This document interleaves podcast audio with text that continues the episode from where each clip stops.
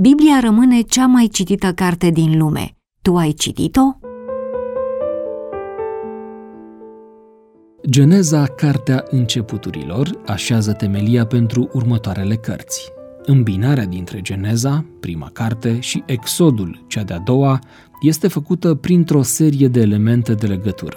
Ultimul capitol din Geneza îl lasă pe cititor în Egipt, unde au loc moartea și îmbălsămarea patriarhului Iosif, în timp ce primul capitol din Exodul preia firul din Egipt, dar se referă la moartea lui Iosif ca un eveniment trecut și descrie acum circumstanțele complet schimbate în care își duceau viața fiii lui Iacov în Egipt.